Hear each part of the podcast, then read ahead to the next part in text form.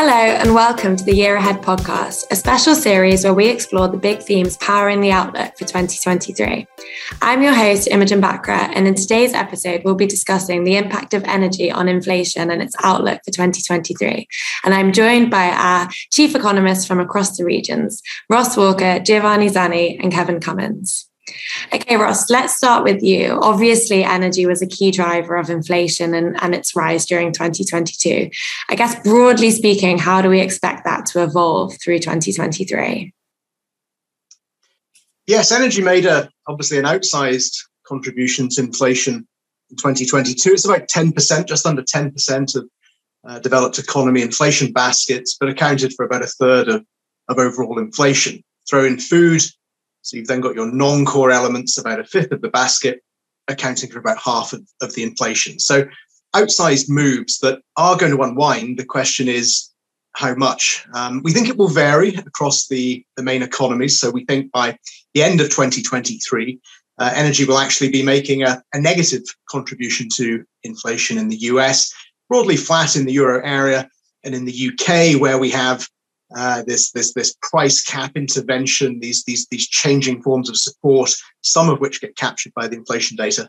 Probably by the end of, of twenty twenty-three, energy will be making a contribution in line with its its weight in the basket, which will probably be up to over over eight percent once we get the reweightings at the start of next year. So the, the outsized hit coming off, it's it's a necessary uh, but not a sufficient uh, part of the inflation forecast in terms of getting these C P I rates back to target. I guess you you mentioned there the kind of regional differences in in our um, inflation outlook for twenty twenty-three. So perhaps if we drill into that in a little bit more detail, um, Kevin, in the U S, it appears that it's kind of factors relating to labour market tightness that appear to be the dominant feature of our uh, U S inflation outlook in twenty twenty-two and sorry, in twenty twenty-three and twenty twenty-four. Um, what should we be watching out for there? Yeah, in the U S, a lot of the uh, inflation basket um, reflects rents and uh, labor-sensitive uh, service prices. So um, with the current labor market as, as tight as it is, we don't think that inflation is going to move back towards where the Fed is hoping at a two percent objective uh, throughout next year. So I think the Fed's going to be in a really difficult uh, position from that perspective, because core services are going to remain really elevated. Even if we see uh, weakness in core goods, which we expect, um, I think that the, the tightness in the labor market, particularly if you look at things like the unemployment rate, is still uh, at a very low level. If you look at job vacancy data, that's at a, a really elevated level. Um, and there's this tension um, of, of Uh, of, of, out of balance in, in the U S labor market that's going to re- keep these service core services prices really elevated. So I think things like the job openings data are going to continue to be important, not just vacancy data, but quits rates, uh, the unemployment rate. So there's you know a host of several factors, and of course uh, wage pressures are going to remain elevated. And our expectation is some moderation relative to where we Uh, look at wages right now, but uh, not anywhere consistent with the Fed's objective of two percent inflation. So we have wage pressures gaining about four, four and a half percent next year, um, which is still very inconsistent with the Fed's two percent inflation objective. So things like the E C I, uh, average hourly earnings, are going to get continued uh, focus in twenty twenty-three. And what about in the euro area side then, Gio? Because we have quite a different inflation outlook in the euro area to the U S. What, what's driving that?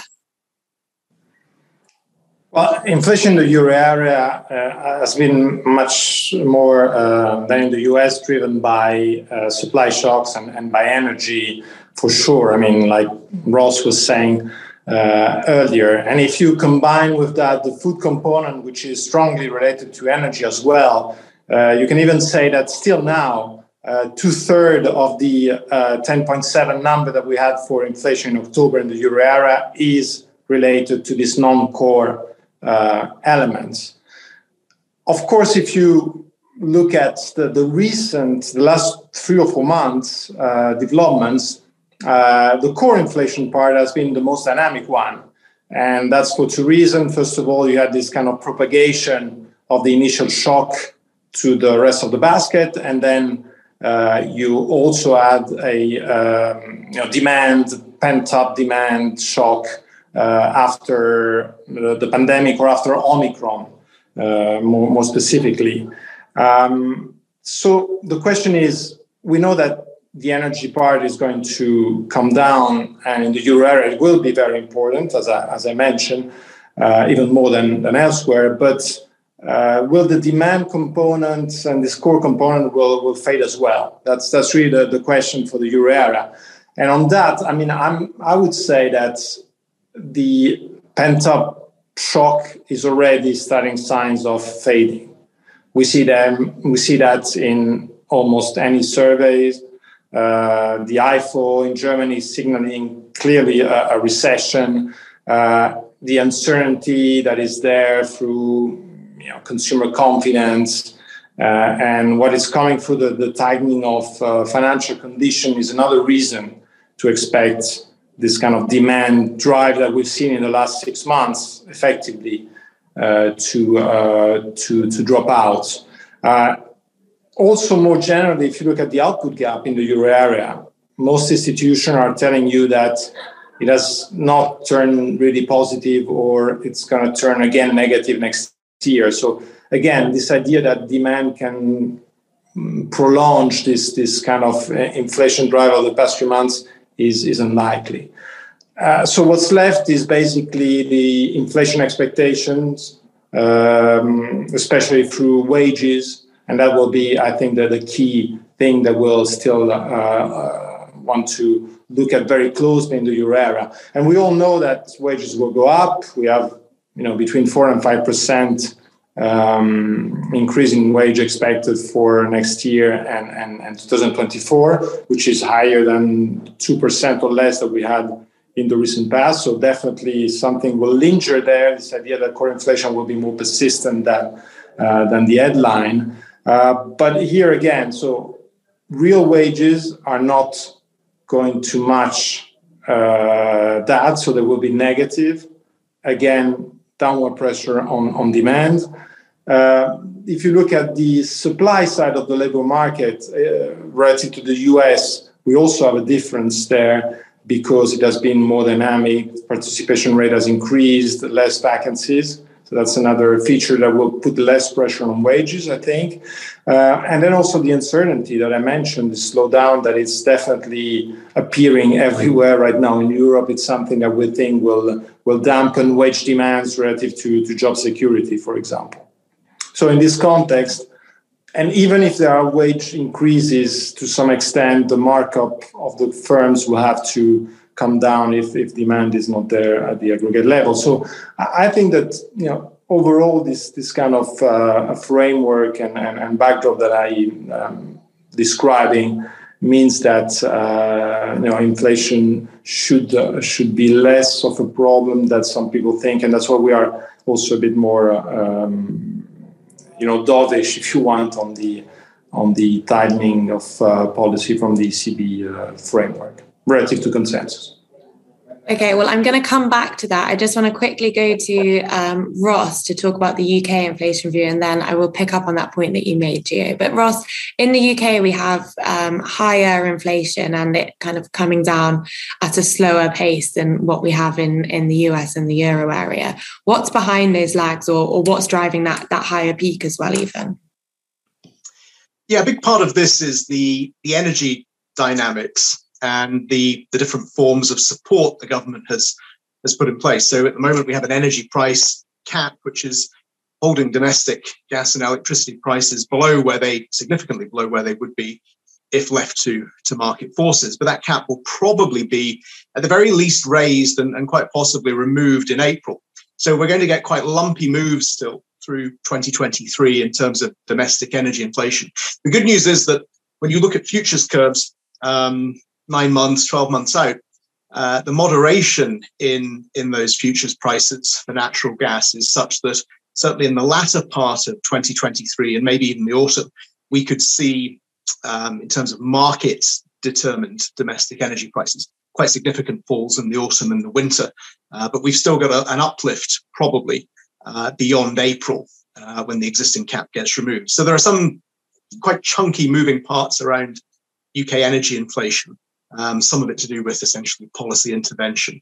Uh, the other feature, as as both Giovanni and um, Kevin were mentioning, is this this theme of, of, of some stickiness in core inflation.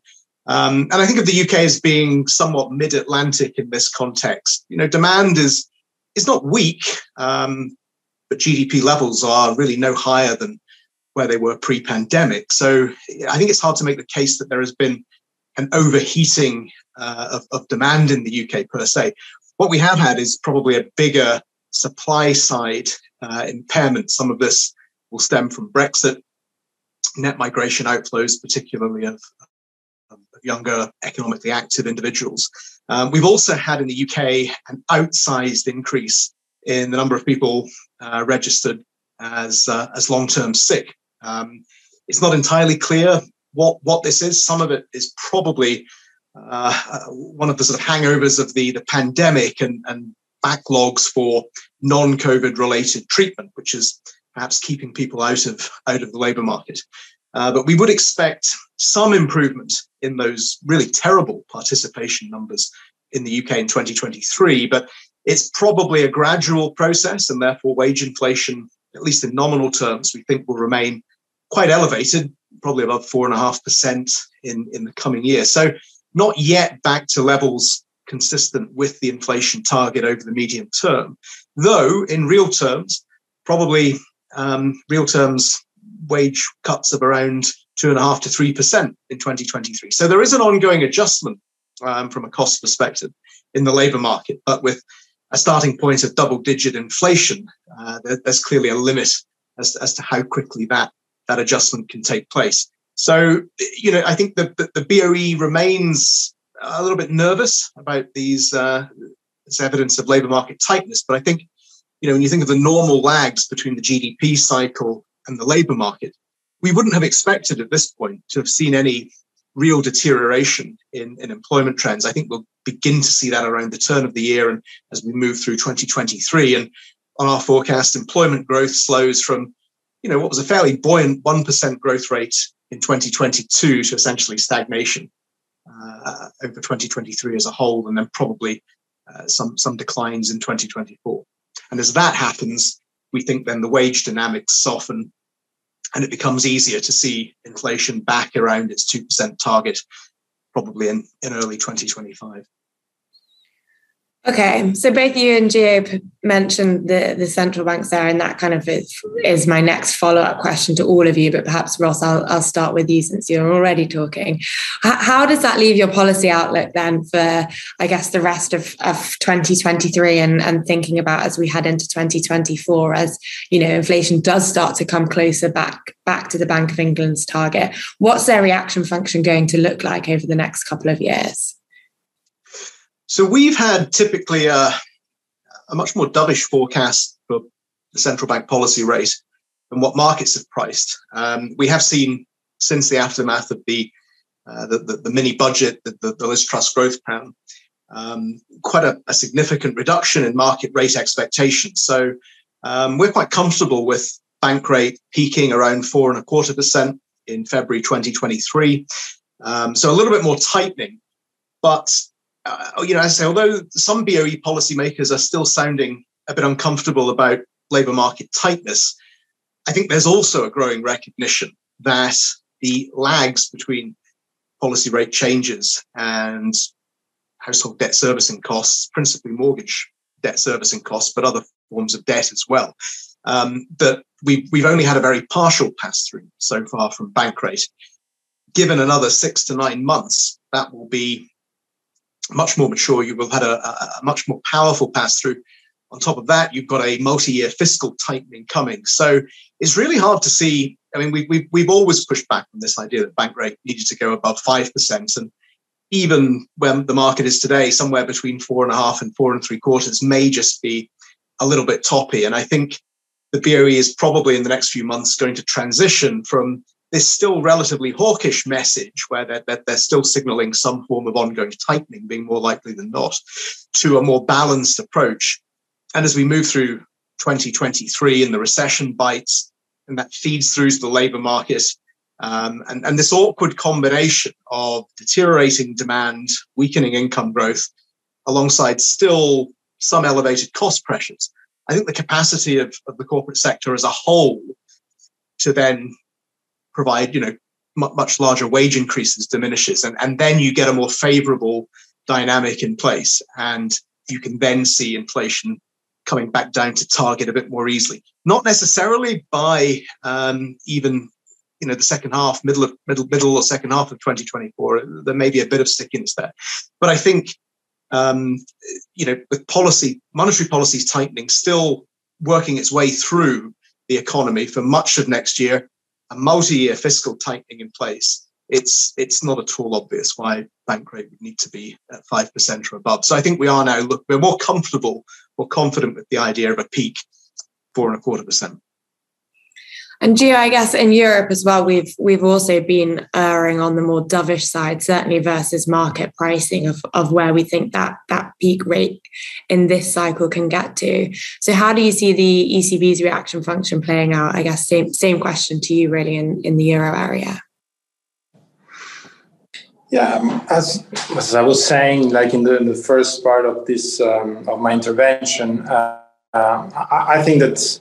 There's a lot already uh, in place in terms of um, restrictive uh, monetary policy that is showing up in a lot of surveys, uh, in a lot of uh, financial condition indicators that suggest that uh, policy has been tightened to a level that will manifest itself into uh, you know, a slowdown uh, in activity, which is something that the E C B, of course, need to achieve to get back to uh, to target. Um, I was also mentioning the fact that the extra demand shock that we also had in the euro area seems to be already wearing off. That it was linked to this uh, post-pandemic uh, boom, and uh, and it's so and it's not there anymore. So what we're left with is the uh, energy shock to a large extent, uh, and the uh, energy shock is a supply shock and is something that the E C B by definition has to treat uh, cautiously. Uh, and if you think about it, we could have a, a much faster um, uh, slowdown in energy prices that will, in that case, uh, lessen the impact on demand. So we could have a, a less of a recession that we are expecting right now, but at the same time, this same shock will also bring down inflation. So in a sense, it's a kind of shock that can be self-addressed by by itself, and so doesn't need additional uh, extreme one way or another action from, from the E C B. So what we're left with for the E C B, I think it's the need for a slightly restrictive policy. So we expect, we expect rates to go uh, at two twenty-five Uh, by uh, you know, the end of the first quarter, uh, and then the continuation of the tightening, which would still be needed in, in our central scenario, will happen through the uh, Q T uh, element, and the E C B, in terms of rates, will have time to uh, assess the situation relative to the, the slowdown that we expect in the next few months, and then maybe add or, or fine-tune uh, like a bit later, um, and maybe move closer to what is the, the, the market expectation. But I don't think it's needed right now. That's why we've kept this kind of um, position, scenario, and narrative of a um, relatively more dovish uh, central bank uh, relative to the consensus. And finally, then, to wrap up the discussion with the U S side, Kevin, you know, it's it's Fed expectations that have really been driving markets over the last couple of the last couple of well the year really but but certainly in the last couple of weeks we've had a markets really latching on to this kind of pivot narrative. Is that the right narrative for twenty twenty-three? How how are you thinking about the Fed's reaction function? Yeah, I actually don't think it's the right narrative. I think, you know, the Fed has signaled uh Powell and, and since the November F O M C meeting, um, they're intimating that they are going to dial back the pace of hikes.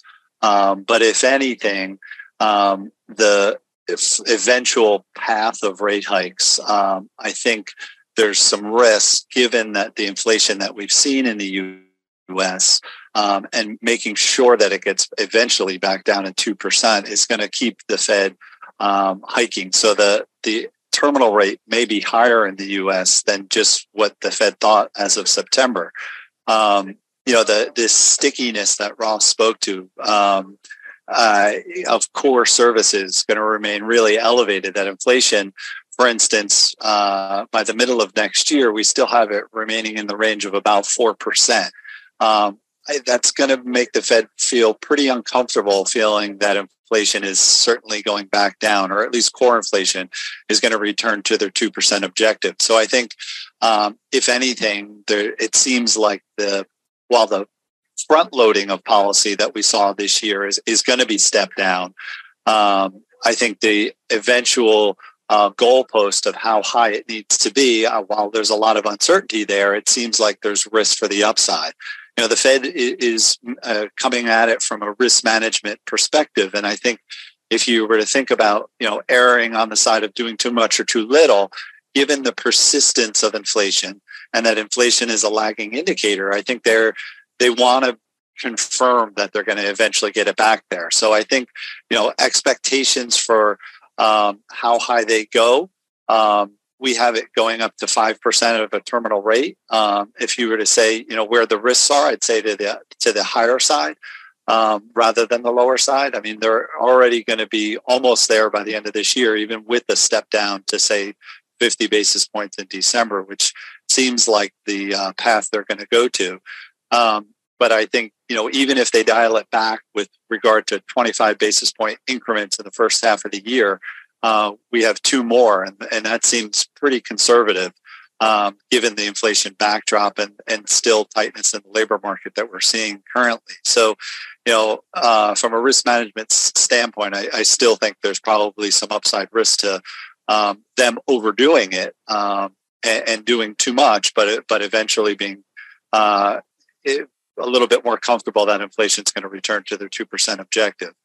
And, you know, any sort of discussion about rate cuts uh, next year, I think, is premature. I, I don't think we're going to have the inflation backdrop for them to feel comfortable uh, keeping rates uh, or cutting rates, um, you know, back down after raising them uh, in a pretty aggressive uh, path, and expecting them to continue to re- keep them at an elevated level uh, before we see enough evidence that inflation is coming down. Because I, I think...